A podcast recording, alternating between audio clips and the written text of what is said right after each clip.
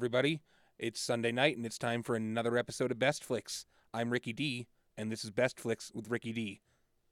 It is Father's Day today, so I'm going to be bringing up just a couple of movies that have very prominent, very good father figures. Uh, something you might want to watch with your son or your father yourself, or maybe if you're just trying to bring up some fond memories of your father. I've got a couple of movies that might be there for you. So I'm going to start out with Little Miss Sunshine. Little Miss Sunshine is it was a really popular little indie movie that came out in 2006. It has 91% on Rotten Tomatoes and it's this it's kind of a new age uh, National Lampoons kind of thing uh, because they're traveling across country in a kind of shoddy vehicle and they're trying to go across country so that their daughter can get into a beauty pageant, the Little Miss Sunshine beauty pageant. And the family is all very awkward. All of the characters are very bizarre. There is a father, or uh, sorry, a grandfather who is a drug addict and a porn addict, and he's just always talking about sex and drugs and filthy things in front of the children. But he also has this intense love of the kids. So, despite his inappropriateness, he's still a very good figure for them to be around. Maybe not a role model, but he clearly cares about them. There's also the daughter that's trying to get into the Little Miss uh, Little Miss Sunshine pageant, and she is not exactly model beautiful. She's not going to be winning this international or this national uh, beauty pageant. And then there's also the son who he's refused himself the ability to speak. Uh, he has vowed to go silent until he becomes 18 and he can join the Marines. So there's all these very quirky, very bizarre characters all crammed into this tiny little van trying to get across country. And uh, spoiler alert, they run into some issues. It doesn't go. It's not a smooth trip.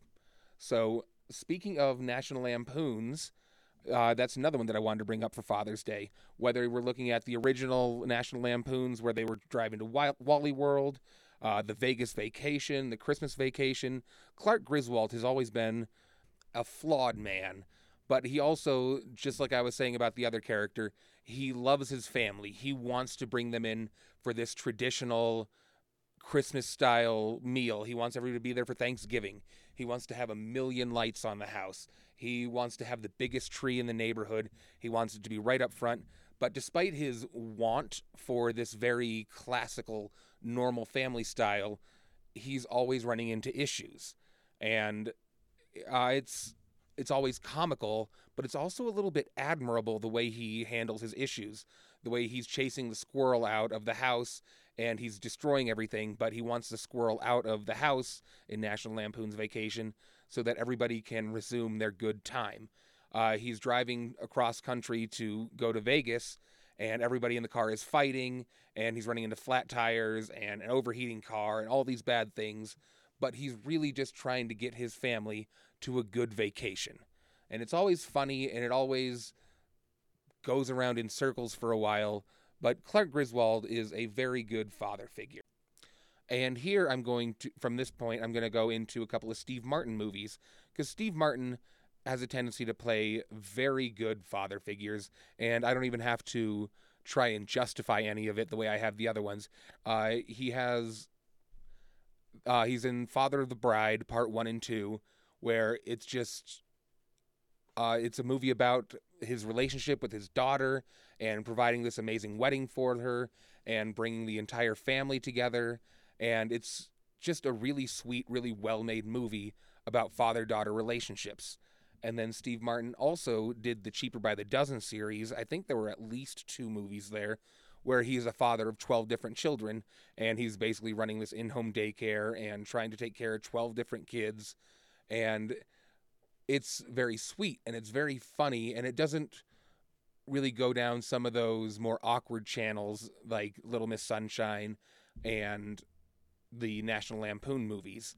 So if you're looking for something a little more family friendly or even just a little bit more tame because that's your personal decision, check out some of the Steve Martin movies. He does just a really good job of portraying a father figure and making you feel warm and loved. So if you if that's something that appeals to you, make sure you track down all the good Steve Martin movies. And keeping it in that kind of very warm, friendly vein, Mrs. Doubtfire. I used to watch Mrs. Doubtfire four or five times a year, probably up until the point where I was 15, 16 years old. I loved Mrs. Doubtfire. I loved Robin Williams. And even now, Robin Williams is doing some really cool art house stuff that I may not be a big Mrs. Doubtfire fan anymore. That's not a kind of movie that I would generally pick for myself. But Robin Williams is still making some really cool stuff. But back to Mrs. Doubtfire. Uh, this is the story of a man who he's divorced at the very beginning of the movie.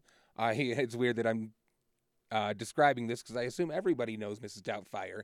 But in case you don't, he's divorced at the beginning of the movie. Uh, he still very much loves his kids and he wants to be around them. So he ends up taking a night shift job and then he applies to be the nanny and for his children, but he actually goes into full makeup and he dresses up as an old woman and uh, he basically against anybody's knowledge, against the wife's knowledge, against the kid's knowledge. He just goes in as Mrs. Doubtfire, the old lady nanny, and he's able to spend this time with his kids. But he also isn't allowed to reveal himself. So that may or may not change at some point in the movie, but that's where he starts out is he's trying to spend time with his kids, trying to be with his family, trying to be that good father despite being I don't want to say pushed out, but being forced into a distanced role. But he doesn't want to be at a distance. He wants to be right there with his family. So it's kind of a cool take. Uh, there's tons and tons of comedy, lots of fun. Uh, there's a little girl in it that she's uh, kind of the main link to the father figure, and they do a lot of ridiculous things. They're dancing around with uh, brooms as air guitars. Lots of silliness, lots of fun. Uh, this is another one. I'd say sit down, watch it with your kids, watch it with your father. This is worth your time. I think I would be remiss if I didn't say anything about The Mandalorian. Uh, so, the story of The Mandalorian and Baby Yoda. I know everybody knows about Baby Yoda right now. Uh, they are not blood related, they're not actually father and son but I think it's important that I point out found family, uh, family that you get together with, and just because they're not biologically related to you doesn't lessen the intenseness and the importance of certain relationships. So in The Mandalorian, he is trying to take care of Baby Yoda and get him back to the Jedi, get him back to someone that could take care of him. But he also has this intense fatherly love for Baby Yoda, Grogu. I will call him Grogu because I know some people are going to uh, want to correct me. But The Mandalorian, despite all of the cool laser battle scenes and the rocket ships and everything else going on, there is a really sweet father son relationship that is right at the forefront of everything going on. So get together with your dad and watch The Mandalorian. Even if he doesn't like Star Wars, there's so much good things going on in The Mandalorian that they shouldn't find a reason to complain. There's something in every episode for everyone. I think that it's worth bringing up Meet the Parents on my Father's Day podcast. This was a really unanticipated hit. Uh, I don't think that anybody expected Robert De Niro to be such a great father figure in this kind of weird comedy. Uh, I think this movie also it kind of turned the page on dad humor. Before this movie came out, there was a whole bunch of it was all kind of National Lampoon's jokes. It's all, oh, I hate my wife, I hate my kids, you know, those kind of dad jokes. But this movie really it it really elevated the level of dad humor uh, with Jinx the cat and her fighting with Ben Stiller the entire movie.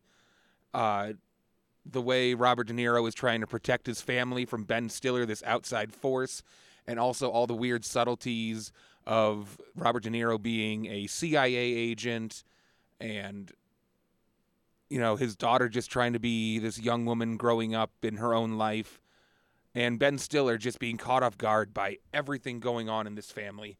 Uh, I think Meet the Parents makes an excellent place on this list. Uh, there's a lot of good stuff going on. It's, I think it's a PG 13, and then there's an unrated R version, if I'm correct. Uh, so PG 13, not too bad. It's kind of family oriented, but it's also, the humor level is really up and above. So if you haven't seen Meet the Parents, or like I've said a bunch of times on this list because I'm talking about old movies, if you haven't seen it recently, this is a real good one to watch with your folks. And now I'm going to go into Walter White from Breaking Bad. Uh, Breaking Bad was just such a good series. I think I've spoken about it fairly recently on Best Flicks. But Walter White, he does such a good job with this father character. Uh, he he fills out the edges of this character. He starts out at his he starts out as this character that's just this kind of meek science teacher who's barely making a living. Uh, he's he's not really able to make ends meet for his family necessarily, or at least not the way that he thinks he should be able to. Uh, he finds himself like there should be more in his life, and that's when he gets into the meth cooking business. Uh, and everything he does, the murders, the cooking up thousands and thousands of pounds of meth, uh, all the gangs that he's fueling, all of this is worth it because he wants to do this for his family. There is kind of an interesting twist at the end of the series. I'm not going to reveal it because it's just such a good series and such a great twist that I don't want to ruin it for anybody. But for the first five seasons, Walter White is really just an extremely positive and dynamic character. Ah, I'm such a liar, though. Maybe Walter White isn't a good father figure. Uh, thinking about the way he watched Jane die. Um, you know, I'm talking about how he wants all these good things for his family, but I think I may be mistaken. I think I should have taken Walter White off of my list. But despite him not being a great father figure, it's still a great series. It's still, uh, maybe if you're a parent, this is something you could watch with your kids. With my dynamic with my parents, I don't think there's any way I could get them to watch Breaking Bad with me. But despite my uh, change of opinion on whether or not Walter White is a good father figure, he's definitely an excellent character. There's nothing that could convince me otherwise that Walter White is not a great character. So I will bring back some of what I was saying about him being a great father figure, but that doesn't take away from his character in general. All right, here's another one Big Daddy. Do you guys remember Big Daddy when Adam Sandler movies were huge? Uh, lately, he's been putting out a bunch of like Grown Ups and Grown Ups 2, and Adam Sandler and his friends go on vacation, so they film it and try and make millions of dollars. Like, Adam Sandler movies have been rough lately. I don't think I've seen a new one in a decade and a half. But there was a point in time where Adam Sandler movies were great. And Big Daddy might be the pinnacle I'm sure that there's plenty of people that could argue that, but Big Daddy is probably my favorite. Uh, in Big Daddy, Adam Sandler plays this kind of burnout character who got money from a lawsuit or a dead relative or something, and he's just kind of coasting through life. He's not doing anything, he's not achieving anything, uh, but he's got money and he's surviving and he's partying, so he doesn't really see any problem with that. Come to find out, this child, Julian, comes into his life uh, I think it, I don't think he's the actual father. That kind of breaks down somewhere uh, in the movie, but for a while he does believe he is the father of this child, and he kind of steps up to the plate and does these great fatherly things for this child. He's taking him through the park, he's teaching him things, but it's also with this little level of deviance that speaks really well to Adam Sandler's character. Um, he like teaches him to run up to people in the park and trick them into giving him money. Uh, he teaches the kid how to shoplift. He keep teaches the kid uh, how to damage goods in a store so he can get a discount on them. And all these silly things that, while they are deviants, they show up in a really sweet kind of way. Uh, another one of the main characters is Leslie Mann. That is Judd Apatow's wife. I don't think she was his wife at the time, but the way that like Judd Apatow and Rob Schneider and Adam Sandler and all these different guys, they're always working together. I can almost certainly say that Judd Apatow has some kind of hand in this movie. When you look at the humor styles, when you look at the casting, uh, he is not listed anywhere as being associated with this movie, but I have a hard time believing that Judd Apatow doesn't have his fingers in this. It kind of has that Judd Apatow feel. And speaking of Judd Apatow, I'm going to name my last movie for the Father's Day podcast, Knocked Up. This was kind of a spiritual sequel to The 40 Year Old Virgin. The 40 Year Old Virgin was such a massive sleeper hit that everybody saw The 40 Year Old Virgin, but I think Knocked Up got a little bit swept under the rug. It was a little more about fatherhood and a little less about uh, weirdos in society, I guess.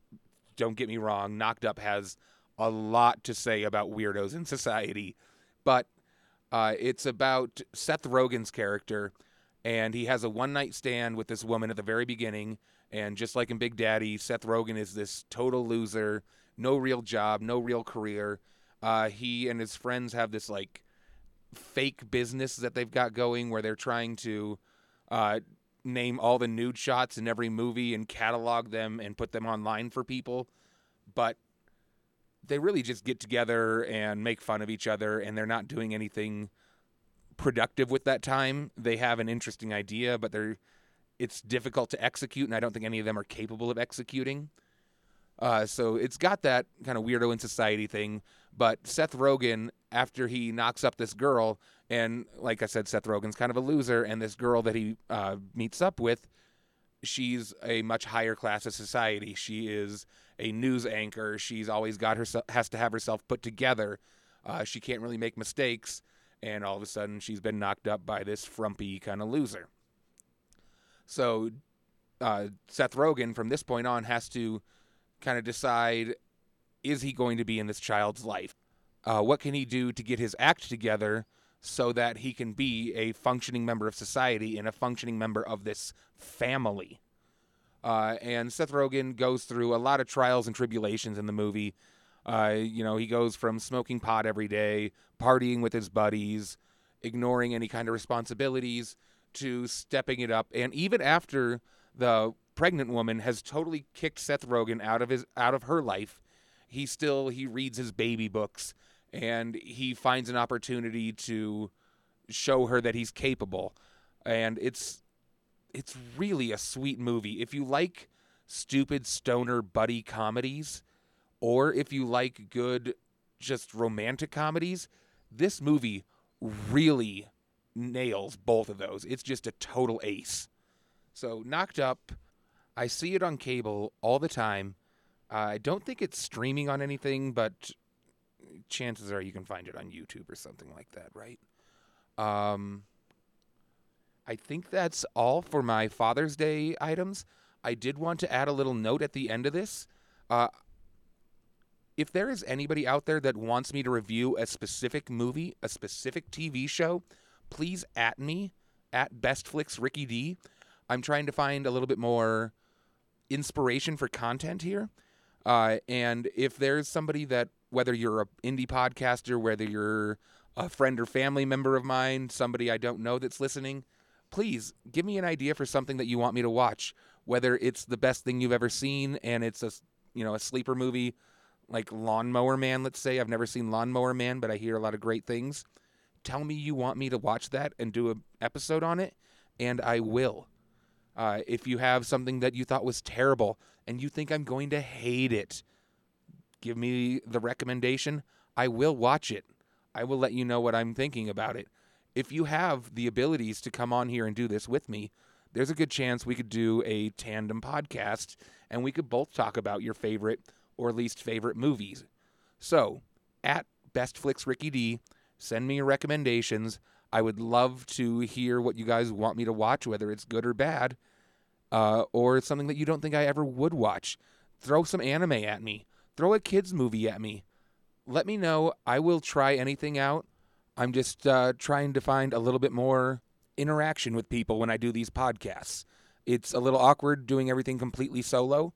And if I have somebody to bounce ideas off of or somebody to podcast with directly, that would be great. So send me some recommendations. I will get back to you. I will make you a personal Best Flicks episode. Thanks for coming with me. This is Ricky D, and you're listening to Best Flicks with Ricky D. Bye.